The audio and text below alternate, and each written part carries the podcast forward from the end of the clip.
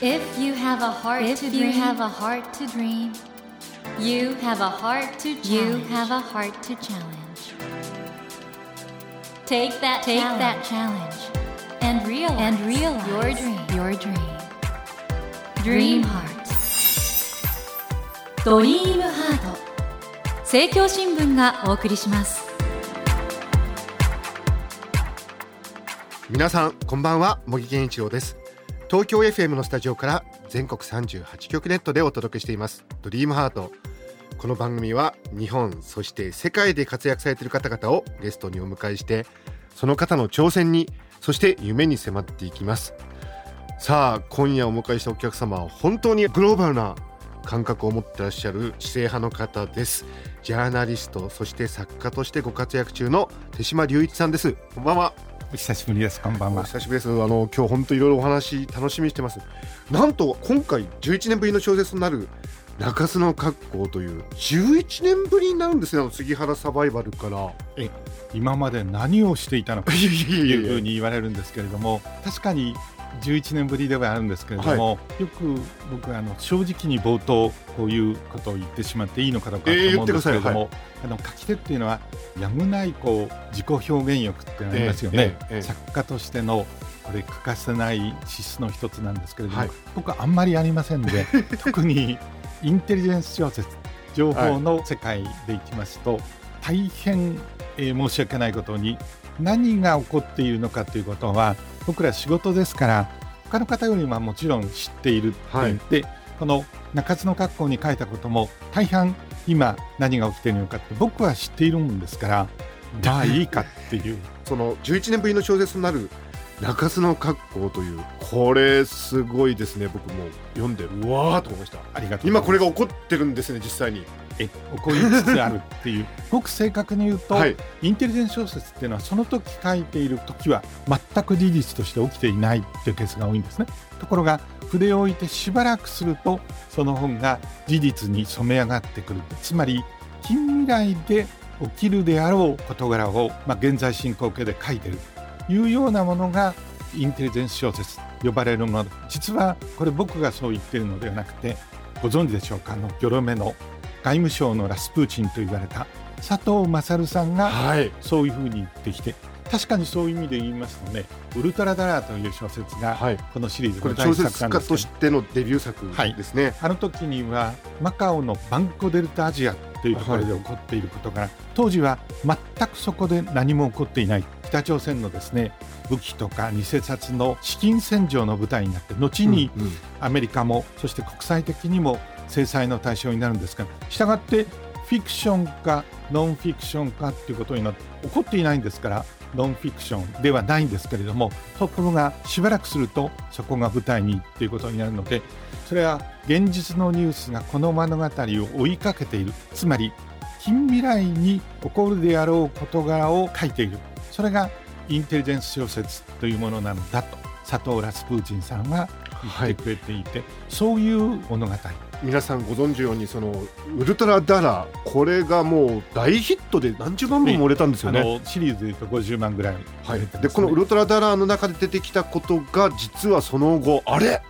国際情勢が実際そういう方に動いてるとこれ予言してるんじゃないかっていうね。そんなに高い予言能力はないんですけど まあ僕ら現場で取材をするだけが取り柄のジャーナリストですのでやがてこういう条件が出揃うとこうなるだろうっていうことはもちろん分かっていてそれをやや先取りして書いてるんですけどまあその通りに事態が推移をしてくれた多分外れていたら誰も読んでくださらなかったと思います。ことは手嶋さん日本を囲む国際情勢がどうなるかが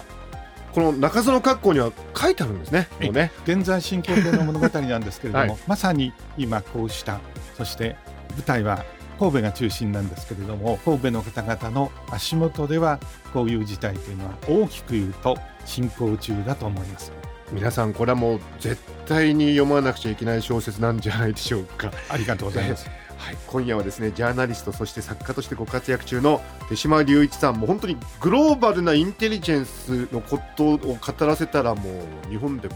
第一人者ですね。いえ必ずしもそうではないと思うんですけど少なくても MI6 これ名うてのイギリスの秘密情報部や、それからラングレと呼ばれるようなはい。CIA とかモサダとかっていうことを近くによりますと大変身に危険も及びますので 僕のような無謀な人間が茂木さんの代わりにそういうところに身を置いている。その点でそういう世界に通じているかどうかというふうに言われれば正直にはい。いうふうに言わざるを得ない 今大変な告白がございましたけどもそんなもん本当に日本のもう宝です手島さんが11年間のエネルギーを込めて書いた中津の格好ぜひこの話をですね今日じっくり伺っていきたいと思います。どうぞよろしくお願いします。ありがとうございます。ドリームハート。手島さんのプロフィール皆さんご存知だと思うんですけど改めてご紹介させてください。手島隆一さんは1949年北海道のお生まれです。慶應義塾大学経済学部をご卒業後 NHK に入局されますそして NHK ワシントン支局長をされていた2001年9.11テロに遭遇されました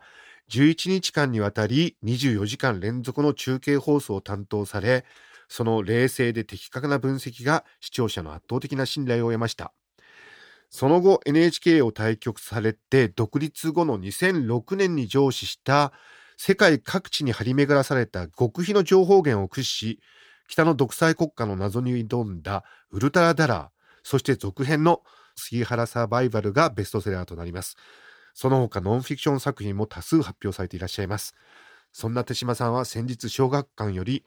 前作からなんと11年ぶりとなる3冊目の小説「中津の格好」を発表され話題を集めていらっしゃいます。ということで本当にあのいろいろ教えていただきたいんですけど今回の小説は、はい。漫画好きのオタク青年の主人公が情報機関である公安調査庁で一人前のインテリジェンスオフィサー情報員となっていく姿を描いた内容になっているんですよね。え初めて日本人のインテリジェンスオフィサーが主人公ですね。えそういうふうに質問しようとしてですね、はい森さんはリスナーの方にお伝えしようと思うんですけれどもちゃんと厳しい布石を打っておられるっていうことなんだと どういうふうに思います。これ日本人が確かに主人公ではあるんですけれども、前2作はイギリス秘密情報部員、大変ハンサムで僕とは似ても似つかない。えあれは手島さんでしょ？あ違うんです。違うんですか？それは違う決定的な証拠はですね、はい。僕はあんなに女性にモテませんので、その点で一番違うんですけれども、はい。イギリス人でしたですよ。ね。はい。で、11年後に初めて主人公として、まさに、格好というのはスパイの隠語でもあるんですけれども、はい。しかしまだ鳴かず飛ばずの格好、ええ。つまり日本のあまりそう意識しないで間違って情報機関に入ってしまったはい。青年が主人公なんですけれども、ええ。しかしようやく日本が舞台であるのみならず主人公も日本っていうのは、はこれとても大きなそのことをさっきですねまさに質問をされたんだというふうに思うんですけれども それは大きな意味があってえちょうど10年以上前は、はい。東京は世界屈指の経済大国でもあります、ええ。東京はその情報の集積地ですしいわんや目の前にまさに勃興する新しい大国中国を控えているとい。うことになって、情報のるつぼインテリジェンスの宝庫ではあるんです、ええ。ですからその宝庫のところに釣り糸を立てて世界各地から名うてのインテリジェンスオフィサーつまりスパイがやってくるということではあったのでその物語をかなり忠実に書いた。これがウルトラダラーから杉原サバイバルはい。ということでしたけれども、しかし残念ながら主人公は日本人でなかったんですよね。なぜならば当時日本の情報機関もそうですしそういう人材もということになりますともう世界のインテリジェンスのワールドからでいうとはるかに、えー劣後してしまうう2ね。週半遅れのとうんいうことですけれども、しかし必要はまさに発明の母と言いますけれども今はい。当時から比べて誰が見ても中国はまさに東シナ海のというような感じで台湾海峡の波が高くなってくるということになりますので潜在的には危機意識っていうのは高まっているのみならず現実にうねりが少しずつ高くなってきているとはい。いうことになりますので、その時に同盟国であるアメリカは助けてくれるのか少し前までアメリカを率いていた、うん。あの異様の大統領トランプさんはですね、はい。本当に助けてくれるのかということになりますとよほどのんきな人でない限りはそんなことは思いませんよね。なる。ほど。ところが日本は強大な牙例えばミサイルとか空母、機動部隊とかうんいうようなものは持っていないわけですから、はい。牙がない。牙がないとすれば茂木さんウサギがそうであるようにせめて長い耳を耳がないと。ところが日本は専門のインテリジェンスをしたスパイを海外に独自に配して、そこからら情報を集めるような機関ちょうど MI6 とかモサドとか、はい。CIA がそうですけれどもそういうものを持っていない G7 の中では唯一の経済大国ええになりますよね。それでいいのかということになりましたし、はい。危機意識も高まっているそういう情勢がようやく整ってきたので11年前はうんうん主人公は書けませんでしたけど日本人として、うんただいよいよそういう素地が整ってきたのではい。現実を写し取るような形でこの鳴かずの格好というものがまだ泣いてはいない鳴かず飛ばずなのですけれども 格好が生息する素地が出てきたなるほどというふ。うに申し上げていいんだと思います。これ、インテリジェンスってリスナーの方はお分かりなでしょうか？手島さん、インテリジェンスってリスナーの方に一番分かりやすく伝えるとすると何なんでしょう？とても重要ですよね。うんうん僕ことさら英語を使ったりするタイプの人間ではないんですけど、えええ日本語がないんですね。つまり非常に分かりやすい例で短くご説明します。赤木日の茂木さんが、うんこの女性と付き合おうか。しかし背景が十分に分からない。え それ、うん。噂話とか、うん。どこに住んでるとか、うん。あらゆる情報が集まってきますよね。はい。これはインフォメーション。知り役他の類も、うん。フェイクニュースも誤りも、はいはい。その中からですねどんな人なのかさらに一歩進んでうん。付き合うべきなのか、うん。さらに結婚すべきなのかとうん。いう時にはですね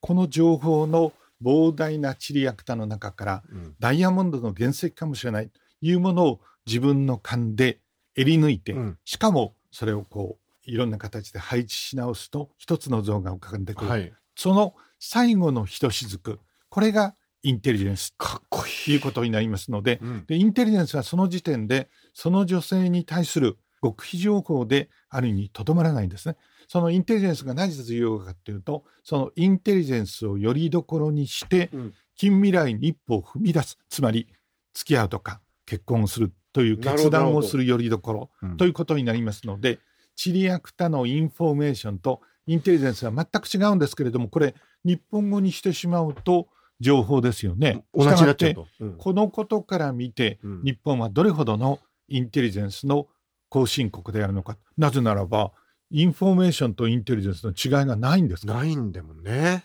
いやーだからもうこれ手嶋さんのこの中津の格好を読むと何たるかが伝わってきますねインテリジェンスってのはこういうものなんだっていうね。それはあの大学で共に教えたこともあるんですけれどもそんな時にこう用語解説なんかで言ってもやっぱり伝わらなくてこういう物語の形でしかも物語ならば肝心なところは情報源が秘匿できるので実は インテリジェンスの世界は言ってみればノンフィクションよりもこういう小説物語の方がより真実に近くて正確なんです。そしてこの小説の中ではそのスティーブンとミス・ロレンスがどうなっちゃうのかそれともあの情けない青年の方に行くのかってこれ小説絶対続編ないとまずいですよね。あの担当編集者はそこに僕を追い込もうとしてる そして帯の後ろの方にですね、はいはいはい。著者に何の言葉にもないのに、はいえ続編のタイトルまでつけちゃったりして困るんですね。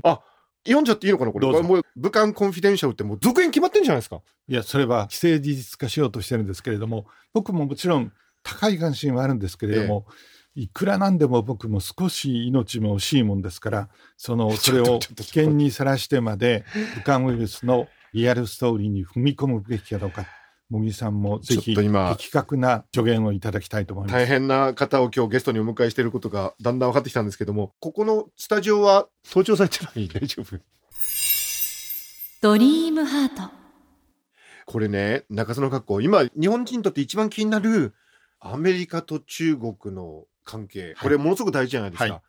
それがど真ん中ですもんねこの小説ね、そうです。それでこれはなぜ神戸なのか、うん。このぐらいお話していいと思うんですけれども、これは東京だとあらゆる点でこう監視の目がということになりますけれどもアメリカや中国がこれ中国人が出てきたりアメリカ人が出てくるといくら舞台が神戸でも目立ちますけれども本当に中国やアメリカの意を受けた人がそういう人であるのかということも含めてうん。二重三重の偽装が行われていますけれども、はい。その舞台が神戸それはなぜかと言いますとやっぱり中国という国の前浜にある日本は、うん。とても重要な情報戦の主たる部隊それもですね、目立たないようにうん。実際そうなんですけれども大使館の、えー外交官の身分をというのではなくて全く違う身分でこう出没をする。しかもその部隊が国際港湾都市神戸である。申し上げていいかもしれません。これ小説としての本当に面白いところはあのヒューミントというんでしたっけ？あの、はい人間の情報源の方と親しくなってはい入っていく時の、この技これだから実際にこういうことをされるんですよね？インテリジェンスオフィサーの方は。その通りなんです。今、ヒューミントというお話がありますが、つまりヒューマンインテリジェンスですね。は対人情報というか、まさに茂木さんと切り結んで、そこから言いたくない、隠している情報をさまざまな形で、まさに相対することで取っていくと。これヒューミントですよね。うんうんうんその他は、茂木さんがとある人と交信をしているはい。電波情報、はい。シグナルを取っていくと。様々ありますですよね。それをシギントとか、そしてコミントとかっていうふうに言うんですけれども、うんうん。たくさんインテリジェンス情報活動には種類があるんですけれども、はい。これのメインテーマはもちろんヒューミントうん。そしてなぜこの公安調査庁というはい。日本で最小で、まさに最弱の情報機関というふうに言われているんですけどもここなのかというとこの公安調査庁こそ実はヒューミントの機関なんですね。はいはいはいはい。これあの電波傍受だと例えば防衛省には膨大な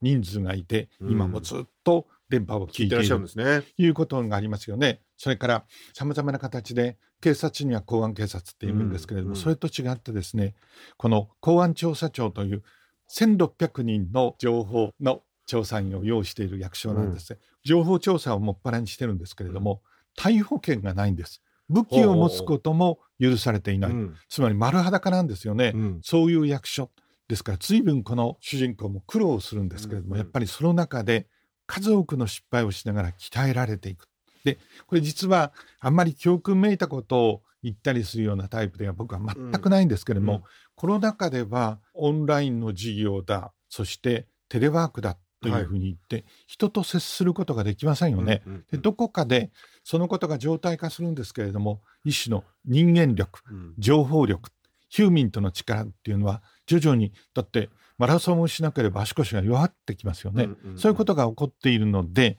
これは大変危険ですよというようなことをここから少しだけ読み取っていただけると嬉しいと思います。手島さんあのあくまでもインテリジェンスオフィサーの方々は例えば日本を守るとか日本の国益のためにやってくださってるってこと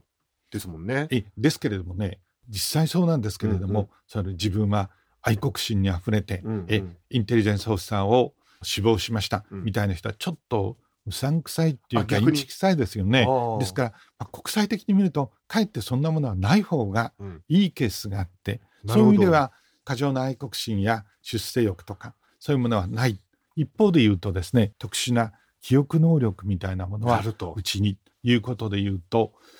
こういうケースの人は比較的インテリジェンスオフィサーその一部はスパイなわけですけれどもそういうのに向いていると思います。いやそのあたりの人間洞察っていうか人間観の深さが手島さんの小説の魅力なのかなと。僕がそういう観察眼を持っているいうのではないんですけれどもそういうジャーナリストとしてそういうインテリジェンスの世界でこういう人たちが優れているんだっていうのを数多く比較的たくさん見てきたということは正直に申し上げておきたいと思います。どうですか皆さん。氷山の一角ですよ。まだ本当にもう手島隆一というですね巨人の一部分しか我々聞けてないんですけどあー残念だ。今夜はですねここまでで時間切れになってしまいました。この続きは次回となります次回あのぜひこれまでの経歴がこれもまた謎に満ちてる 経歴なんで いろいろお話を伺っていきたいと思います来週もどうぞよろしくお願いいたしますよろしくお願いします。ということで森健一郎が東京 FM のスタジオから全国放送でお届けしています「ドリームハート今夜は出島隆一さんをお迎えしました Never let go of that dream. Never forget that heart to challenge. Dream heart. 森健一郎が東京 FM のスタジオから全国38局ネットでお届けしてきました「ドリームハート。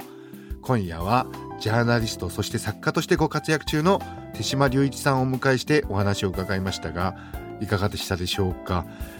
いや手島さんは本当にあのグローバルな意味でのインテリジェンスを肌で分かってらっしゃるすごい方だなと。今回のですね中洲の格好もちょっとネタバレになるから言えないんですけど日本を取り巻く今の世界情勢の中で確かに日本を舞台でもし諜報活動インテリジェンスが行われているとするとこういうことをやってんだろうなみたいな迫真の小説なんですよね。ですからご本人は決して言われないんですけどもおそらくかなりいろいろ取材されて現実に近い物語を書かれてると思うんでこれからの日本そして世界を知る上では必読書だとまたあの手島さんのお書きになるですね人物がとても魅力なんで小説としても本当に読み応えのある作品となってますのでこの中洲の格好お読みいただけたらなと思います。さて番組では毎週3名の方に1000円分の図書カードと番組特製のエコバッグをセットにしてプレゼントしています。番組の感想などお書き添えの上ドリームハートのホームページよりご応募ください。お待ちしております。そして無料音声配信アプリオーディで茂木健一郎のポジティブ脳教室を配信中です。ぜひ聞いてみてくださいね。さあ来週も手島隆一さんをお迎えします。どうぞお楽しみに。それではまた土曜の夜10時にお会いしましょう。ドリームハートお相手は茂木健一郎でした。ドリームハート。政教新聞がお送りしました。